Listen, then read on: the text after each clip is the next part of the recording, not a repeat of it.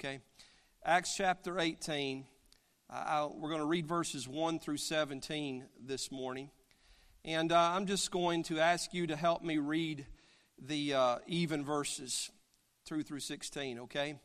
And uh, we'll get down we'll stop at verse 17. I'll start with verse 1. After these things, Paul departed from Athens and came to Corinth and found a certain Jew named Aquila, born in Pontus, lately come from Italy, with his wife Priscilla, because that Claudius had commanded all Jews to depart from Rome, and came unto them. And because he was of the same craft, he abode with them and wrought, for by their occupation they were tent makers. And he reasoned in the synagogue every Sabbath, and persuaded the Jews and the Greeks. And when Silas and Timotheus were come from Macedonia, Paul was pressed in the Spirit and testified to the Jews that Jesus was Christ. And when they opposed themselves and blasphemed, he shook his raiment and said unto them, Your blood be upon your own heads, I am clean. From henceforth I will go into the Gentiles. And he departed thence and entered into a certain man's house named Justus, one that worshipped God whose house joined hard to the synagogue. And Crispus, the chief ruler of the synagogue, believed on the Lord with all his house. And many of the Corinthians, hearing, believed and were baptized. Then spake the Lord to Paul in the night by a vision Be not afraid, but speak and hold not thy peace. For I am with thee, and no man shall set on thee to hurt thee, for I have much people in this city. And he continued there a year and six months teaching the word of God among them. And when Gallio was the deputy of Achaia, the Jews made insurrection with one word, uh, one accord against Paul, and brought him to the judgment seat, saying, This fellow persuadeth men to worship God contrary to the law. And when Paul was now about to open his mouth, Gallio said unto the Jews, If it were a matter of wrong or wicked lewdness, O ye Jews, reason would that I should bear with you. But if it be a reason of words and names and of your law, look ye to it, for I will be no judge of such matters. And he drave them from the judgment seat. Then all the Greeks took Sosthenes, the chief ruler of the synagogue, and beat him before the judgment seat. And Gallio cared for none of those things. Father, I pray this morning that you would bless our time in the Word. God, open our hearts now, please, Lord. Allow there to be no distractions. Whatever's on our mind, I pray, God, that you'd put those things aside. And uh, Lord, may your word minister to us. God, I, am just a man uh, who's been called to preach and, uh, Lord, called to pastor Somerville Baptist Church. And my, my deepest desire in my heart, Lord, is for our church to be helped and grow in our relationship with you and with one another. And I pray, God, that you would use the weakness of myself and overcome that with your spirit and just allow your word to minister to us today. I pray this in the name of Jesus. Amen. You may be seated.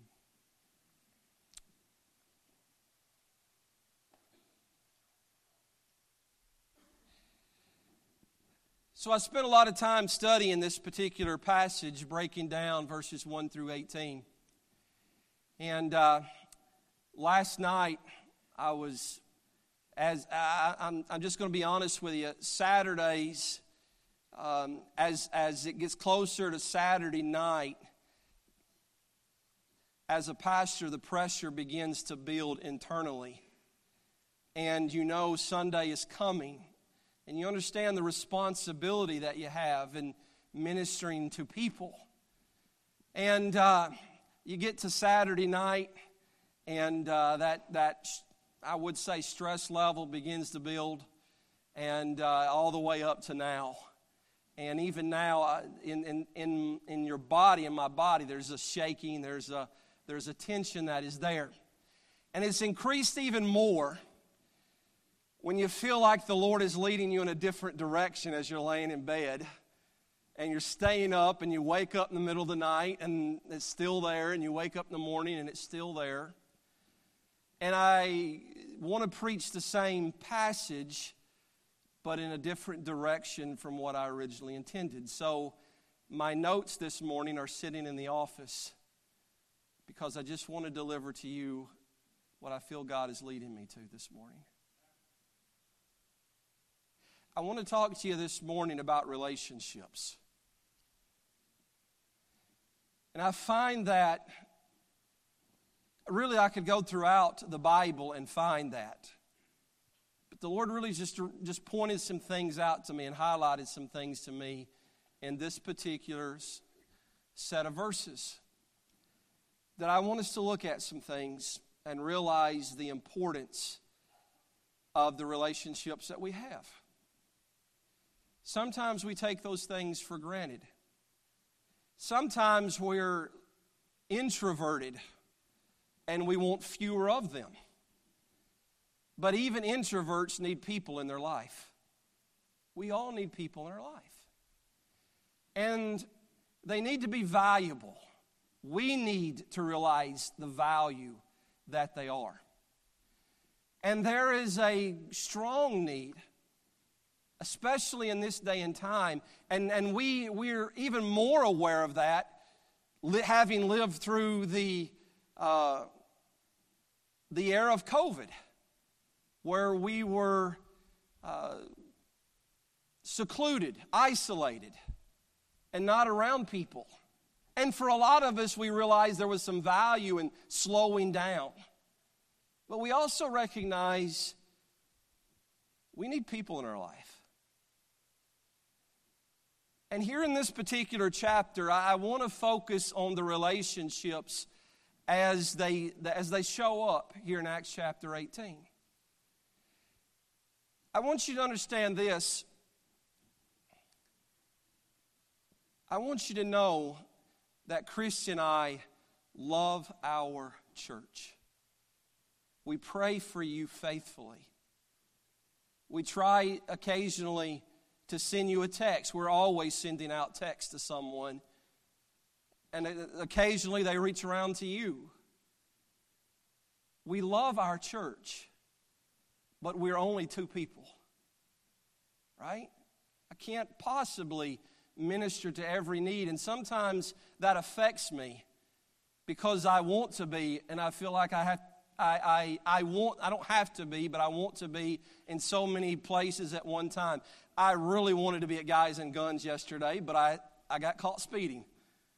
And I had to pay my fine. I had to pay my dues yesterday.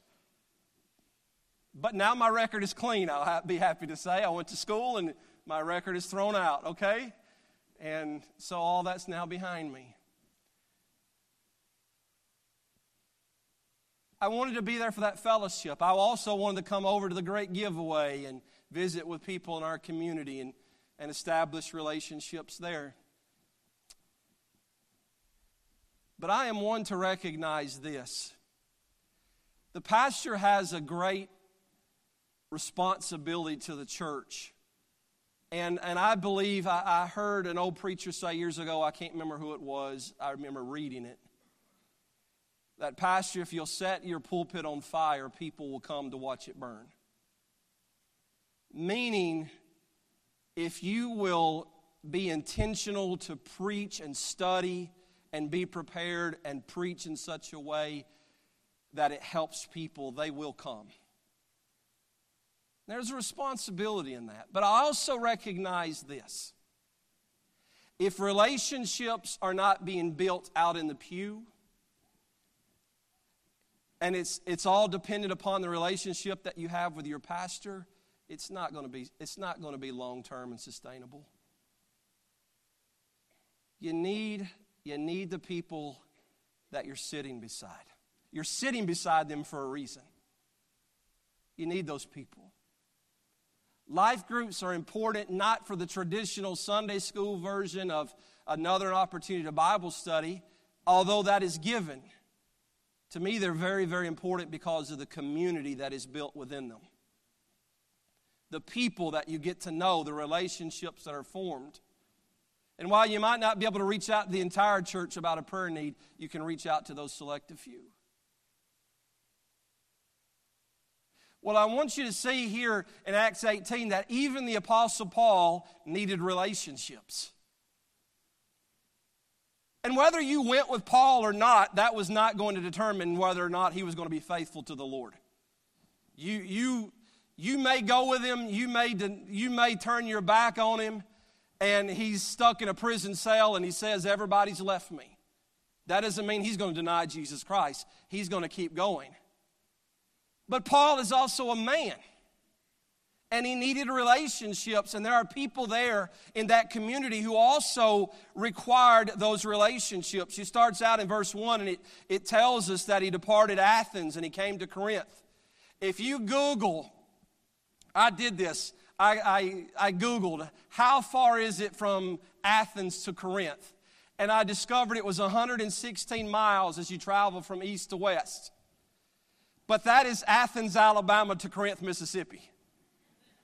That was not Paul's journey. That's just right up the road here, okay? It's really roughly around 50 to 60 miles. As you, uh, it depends on how he journeyed. If you Google that, they'll take you up the highway. If you walk, you have to take ferries to get you across the water. So it's roughly 50 to 60 miles. He's been making his journey. This is second missionary journey. He winds that up in this particular chapter a few verses later. But as he's making this journey, he is now coming from Athens and he goes to Corinth and he's by himself at this time. Silas and Timothy, they're still back in Berea.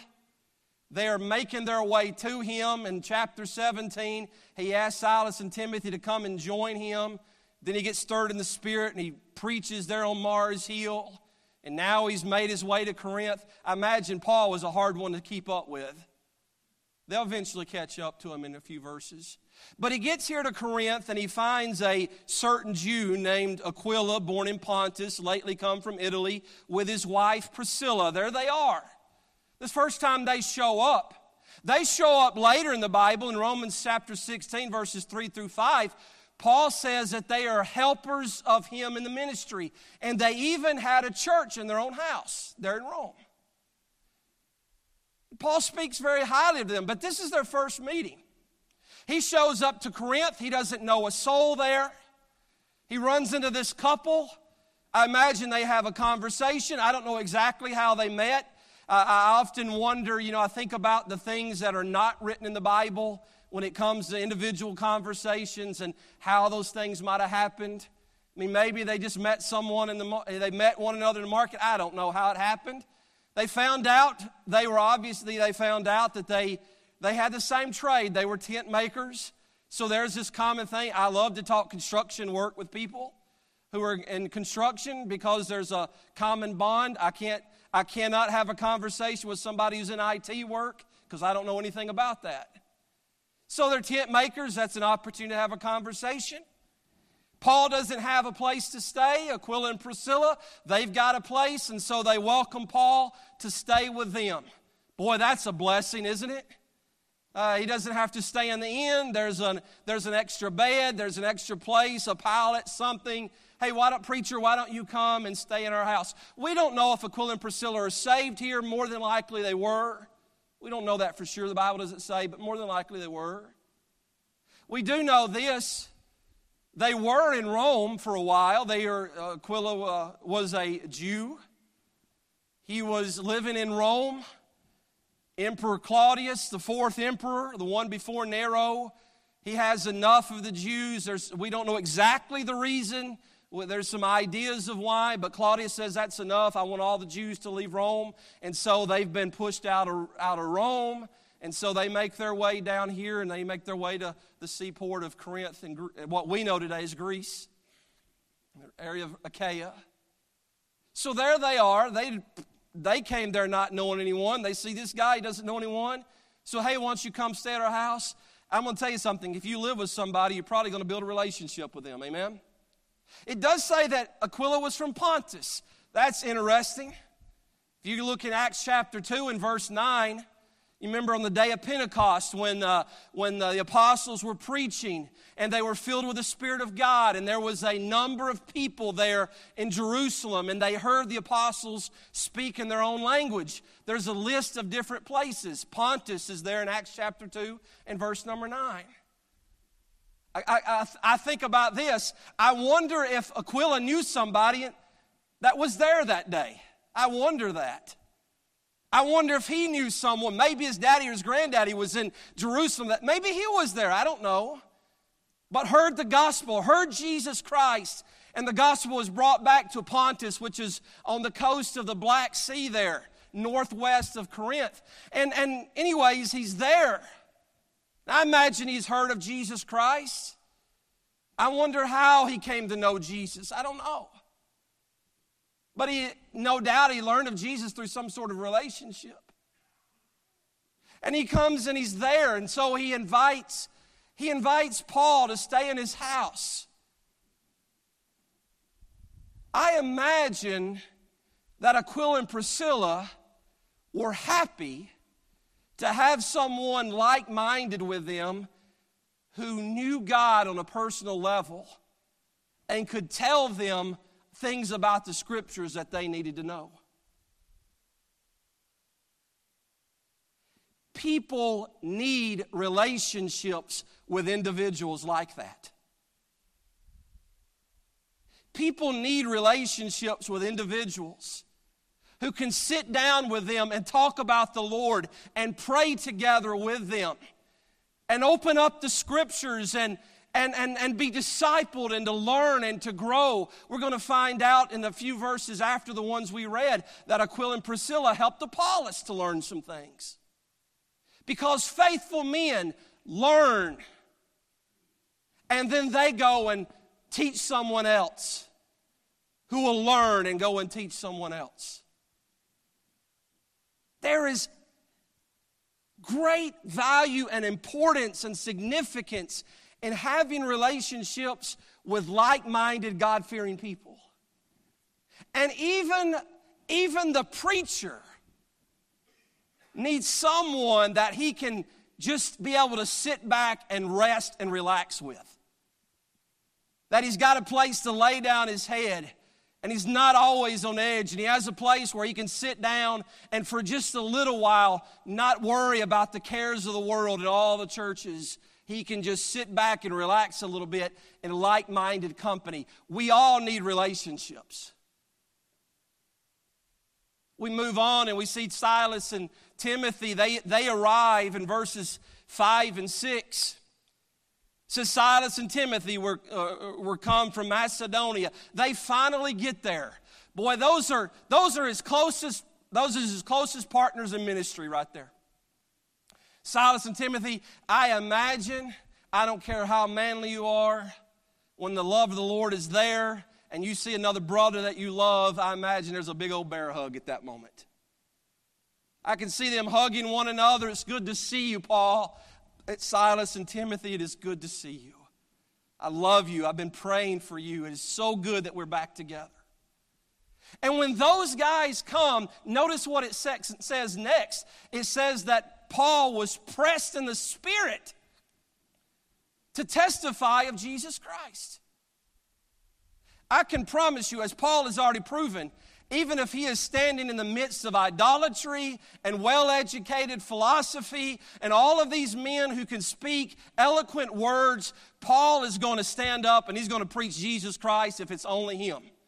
He's going to stand on the street corner and deliver the gospel. First time I ever did it, I, I, did it, I did it twice. One time, I was this crazy young preacher boy who got a, who painted a sign that says on one side you must be born again, and the other side it said it said that the wages of sin is death. And I went into the small town of my community, sat at the, the intersection there, put that sign out. I couldn't street preach. I could not do that because it's just cars, there was nobody walking. And I stood there with my Bible held high as people drove by and people stopped at the stop sign. And I did it by myself. Why? I just wanted to prove that I could do it. I just wanted to say, and I, I, I promise you this as I was walking that corner, I would say, Man up, preacher, man up. You can do this. And I stood there. And some people gave me the some people gave me the thumbs up and some people gave me the other finger. You know, they told me I was number one, BJ, right? That's how I saw it. The other time I went to the city of Huntsville on the courthouse square where people were walking. And I stood there with gospel tracts and I was passing out gospel tracts. And when I first arrived there, I stood there for a moment and I, I got a little scared and I just walked around the block. And I came back to that point and I said, You've drove all the way here to do this, do this. And I stood there. You got to be in a place in your Christian life that you will stand if nobody else will stand. Okay? But if you give me two or three more people with me, you're going to be much more courageous. Sometimes you just need somebody there who's got your back. Sometimes you just need somebody there who you know is praying for you. You just need them there. They don't have to say anything, they don't have to do anything. They just need to be there. And you know exactly what I'm talking about. Sometimes you need people and you're in a difficult place and they don't have to have the most eloquent prayer or say the most important words you ever heard. You just need their presence, they just need to be there.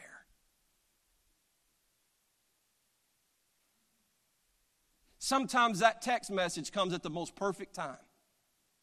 Sometimes that phone call comes at the right time. Sometimes you knock on the door and it's at the right time. He's pressed in the spirit. And he just had to stand up and he had to testify of Jesus Christ and how he did that. We're not going to take the time, but you ought to go to 1 Corinthians 2, verses 1 through 7, and how he preached while, during his time there. But unfortunately, the Jews, they listened to him. They didn't want anything to do with it. They rejected it. Paul says, Your blood be upon your own heads. I'm clean. I'm going to go to, I'm going to, go to the Gentiles. Maybe they want to hear about it. I'm going to go to the next people. I'm going to go to the next door. And there we find Justus and Crispus in verses 7 and 8. It says he departed thence and entered into a certain man's house named Justus, one that worshiped God, whose house was joined hard to the synagogue. He left the synagogue, went next door. This is how I picture it. Hi, I'm the Apostle Paul. I don't think he would have said it that way. Hi, I'm Paul. I'm here to tell you about Jesus. Just cut to the short of it. He left one door and they closed it and said, We don't want anything to do with Jesus. But Paul is just that type of guy. Well, maybe the next door does. I already see this, there's already symbolism on the, on the door. You see it as you go up to the door. As for me and my house, we'll serve the Lord. Amen. You see the cross. This person worships God. I don't know about their faith, but they worship God. Hi, I'm Paul. I just wonder if you happen to die today, would you, do you know Jesus Christ is your Savior? Would you go to heaven? Justus invites him in, calls his friends. Here comes Crispus. Crispus is the chief ruler of the synagogue. Crispus enters the house. He is there. I'm thankful that Crispus had a friend named Justus who invited him. You with me? Relationships. He invites him. The Bible says that Crispus believed and many of the Corinthians believed. You get over to 1 Corinthians chapter 1, I think it's verse 14. Paul mentions Crispus and Gaius. He says, Out of all of you, he says, those are the only two that I baptized when I was there with you Crispus and Gaius. Crispus, the chief ruler of the synagogue. The synagogue, the Jews say, I don't want anything to do with Jesus. But the chief ruler there says, I want to know more about him. His buddy invites him to come, sits there. Crispus believes. Many others believe. The greatest relationship you can have is with someone who cares about your soul. Can I get, I'll get amen throughout this church right now. The greatest relationship you can have is someone that you know is praying for you and care about your relationship with God. And we ought to be that person for others. Right? Relationships are important. People matter to God, they ought to matter to us. They're important. Without the right relationships, Crispus isn't saved. He just follows the crowd that he's with. Without Paul, without Paul saying, you know what, they rejected, but maybe the next one, maybe the next one, maybe the next one. Someone who won't quit and give up. That's the kind of relationship you need to have with somebody. I want that person. They won't quit. They won't give up. They're going to keep going. They're going to keep praying. That person cares. You need people like that in your life, and we need to be those kind of people in others' lives. Well, Paul had a relationship with the Lord. Don't you think that one matters? Then spake the Lord to Paul in the night by a vision. The Lord shows up and the Lord speaks to him. There it is in red letters, isn't it? It's the Lord speaking. Be not afraid, but speak and hold not thy peace. Man, if you want encouragement, find it in the Word of God. Amen. Come on, wake up. Amen, preacher. If you want encouragement, find it from the Word of God. And the Lord says to Paul, Don't be afraid. Speak and hold not thy peace. Don't get quiet with it. Joshua 1 9 for me, have not I commanded thee? Be not afraid, neither be thou dismayed, for the Lord thy God is with thee whithersoever thou goest. Don't be afraid, Jesus said, the Lord says. Look, look, look, verse 10. For I am with thee, and no man shall set on thee to hurt thee, for I have much people in this city. Wouldn't you say that's a promise from God? That's a promise of God. So God just gave his word to Paul, gave his promise to Paul. That's something that he can hold his hold his hat on, he can hold on to. The Lord just tells me, don't be afraid, just go speak the truth, because I'm with you. If nobody else is with me, the Lord is with me. And what does it say? He says he continued there a year and six months, teaching the Word of God among them. He continued. He continued. Our relationship with the Lord is the most important relationship that we have. And when it is right with God, we will continue. Amen? Listen, listen to me. Listen to me. When we get our eyes, when Peter got his eyes off Jesus, what happened to him when he was on the water? He began to sink. When we get our eyes off people and we start focusing on everyone else and what they're doing wrong, or what they're doing right, when we look at what they're doing right, we get we start comparing ourselves with them, with, uh, with them and we get discouraged. Or if they're doing wrong, then that discourages us.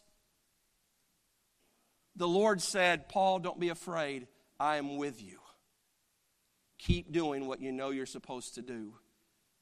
And the Bible says that he continued. How long? 18 months. He stayed there for quite a while. 18 months with those people and built some great relationships there. Look at verse, uh, look at, well, when he's there for 18 months, he's building relationships with the church. Then let's, let's wrap this up, verses 12 through 16. Here's some relationships with unbelievers. How about that? say, Preacher, we're supposed to be set apart. We are supposed to be set apart, but we're not to be secluded. So, what do you mean? Let's just see how it plays out here. Verse 12 trouble comes. It always finds Paul. Trouble comes. There's Gallio, who's the deputy of Achaia. Okay? He's the proconsul of the, of the area at that time. He's the Roman official. The Jews, they made insurrection. They were unified in this purpose, they did it with one accord. They had a problem with Paul, and so they brought him to the judgment seat, the Bema seat.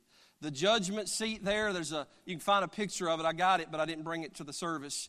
It's a it's an area that is still they they've uncovered it with the ruins of the ancient city there. It stands about seven and a half feet above the pavement. It's in the marketplace.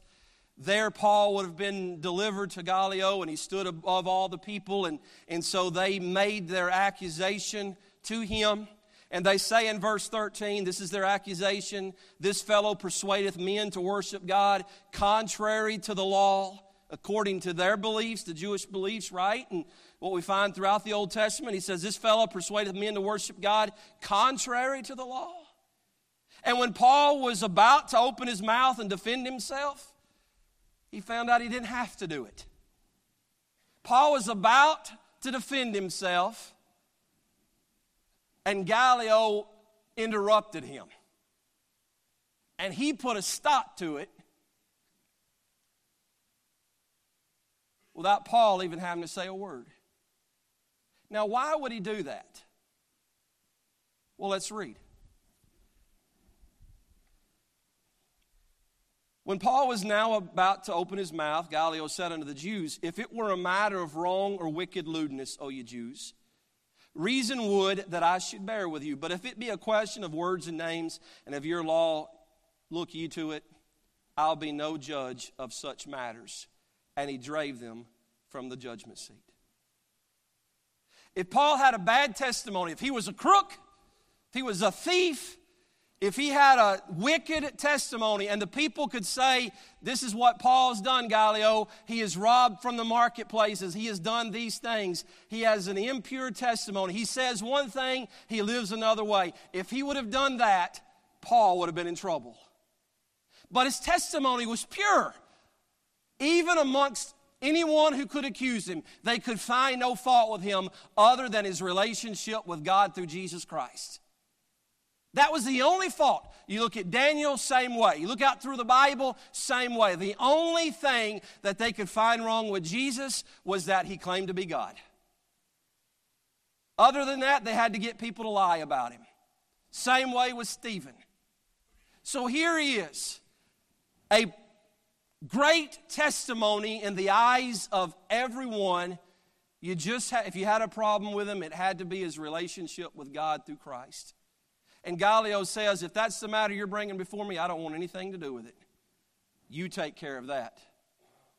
But I really don't want to hear about it. And the truth is, as we're going to see in just a moment, Gallio had a problem with his accusers. He didn't like them. Hello? Your relationship every day, even amongst people who deny Christ and do, do, they disregard your invitation to church. The kids that you go to class with, some of you, who use God's name in vain and make you hesitant about inviting them to church or, or inviting them to Jesus Christ. They make you a little hesitant, and you work with them as adults, all of them. Your relationship with them is important to how they see your God. Now I'm about to wrap up. Focus, focus right here. You get to the last verse, verse 17. And the unbelieving Gentiles, the Greeks mentioned there, they grabbed the chief ruler, Sosthenes. Who was the chief ruler? It was Crispus, wasn't it? Crispus got saved. Now it's a guy named Sosthenes, and forgive me if I'm not pronouncing it right. And they grab Sosthenes and they take him from the judgment seat and they beat that man. They beat that man. And Gallio was up there and he just kind of shrugs his shoulders. I didn't see it happen. If I didn't see it, it didn't happen. They can do what they want to with the guy. I don't like him anyways. They beat that guy.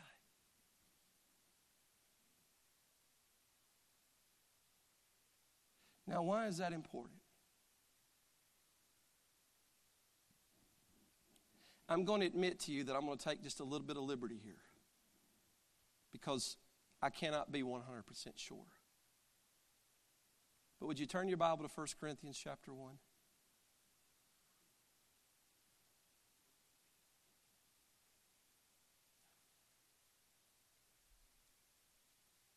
First Corinthians chapter 1 and verse number 1. Paul is writing to the church of Corinth, and who is mentioned in verse 1 as his brother. Do you see him? I'm taking some liberty there. It could be a different Sosthenes. It could be. But doesn't it just sound just like God to do that?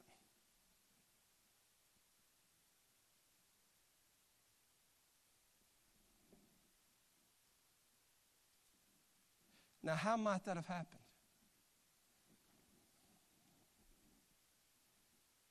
I can tell you how, it, how we know it has happened in some people's life. And I want you to consider this. And we're done. If it is the same Sosthenes, how did he go from an accuser of Paul to a man beaten to a man who becomes a brother in Christ?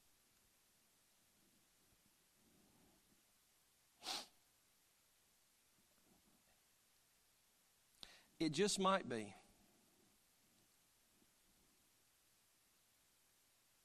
That Paul saw himself in Sosthenes.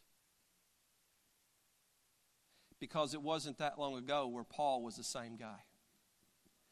Anything contrary to Jesus Christ, anything contra- uh, I'm sorry, anything that's uh, yes, that's contrary to Christ, he stood for.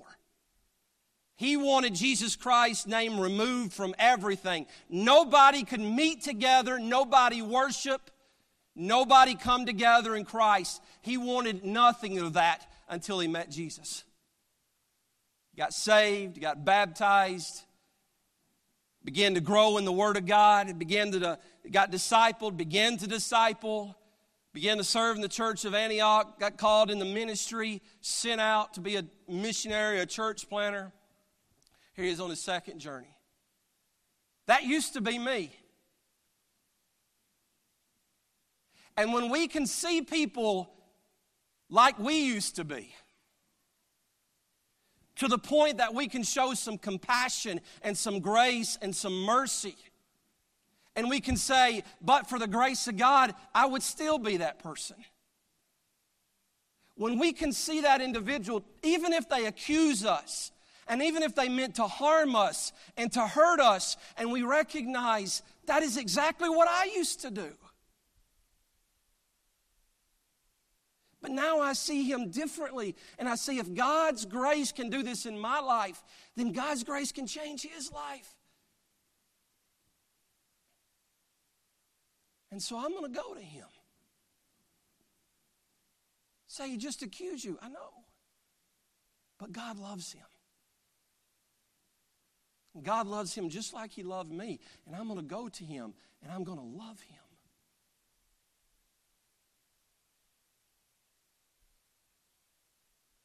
I'm going to heal his wounds. I'm going to wipe the blood from his brow. I'm going to take off the old bandages and put on fresh bandages. I'm going to pray for him going to pray with him.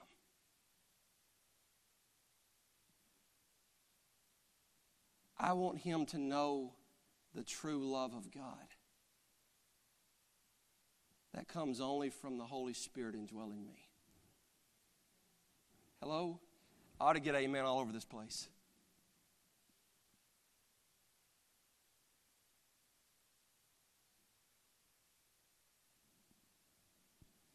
I'm just going to love them. I'm going to talk about how the Lord changed my life. I'm going to talk about how I know exactly how He feels because I, I was there. I know why you do what you do because I did it for the same reasons. I know that you even mean well because I meant well. I was doing it so I could go to heaven. But I realized Jesus is the only way. And I began to develop a relationship with that guy. And the more that he sees that I genuinely care about him, the more the walls come down. And the more that he begins to open himself up and begins to ask questions and begins seek why why are you doing this? Why are you being so good to me? Why, why did you come all the way from Antioch to here and didn't know was why would you do that? And that relationship begins to be formed. And before you know it, man, they're in church with you and they're praying, they're getting saved. And years later, you're saying, man, y'all see Sosthenes, you tell him that I love him. That's my brother. God changed him.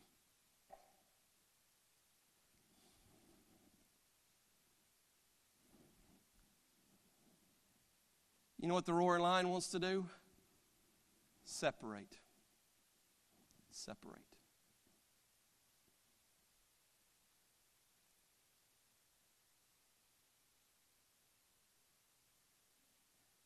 God likes to bring saved people together.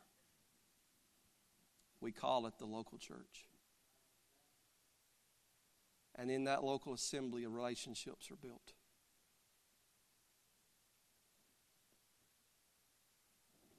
And you grow in the Lord, and you grow with one another, and you got a Silas and a Timothy who's there with you. One's praying, one's watching your back. You got one who's saying, Preacher, come over to our house. I got a bunch of people that wants to talk to you. Because I've opened up my home so all people could gather together.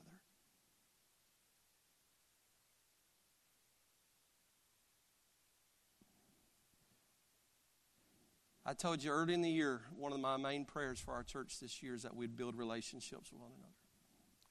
You'd get to know people that you don't already know. And you'd learn to love each other and support each other and help each other and be there for one another. Are you with me? The world does everything it can. When you leave this place, your life will do everything it can to separate you from one another. And to a point, we have to do that. But in the 21st century, we are more connect, we can be more connected than we've ever been. And there ought to be a genuineness in our relationship with God and with His people. Even when those, even for those that currently don't know Christ. Love them, Zach Moon. Build relationships with them. Let's see what God will do. Father, we bow our heads. We wrap things up this morning.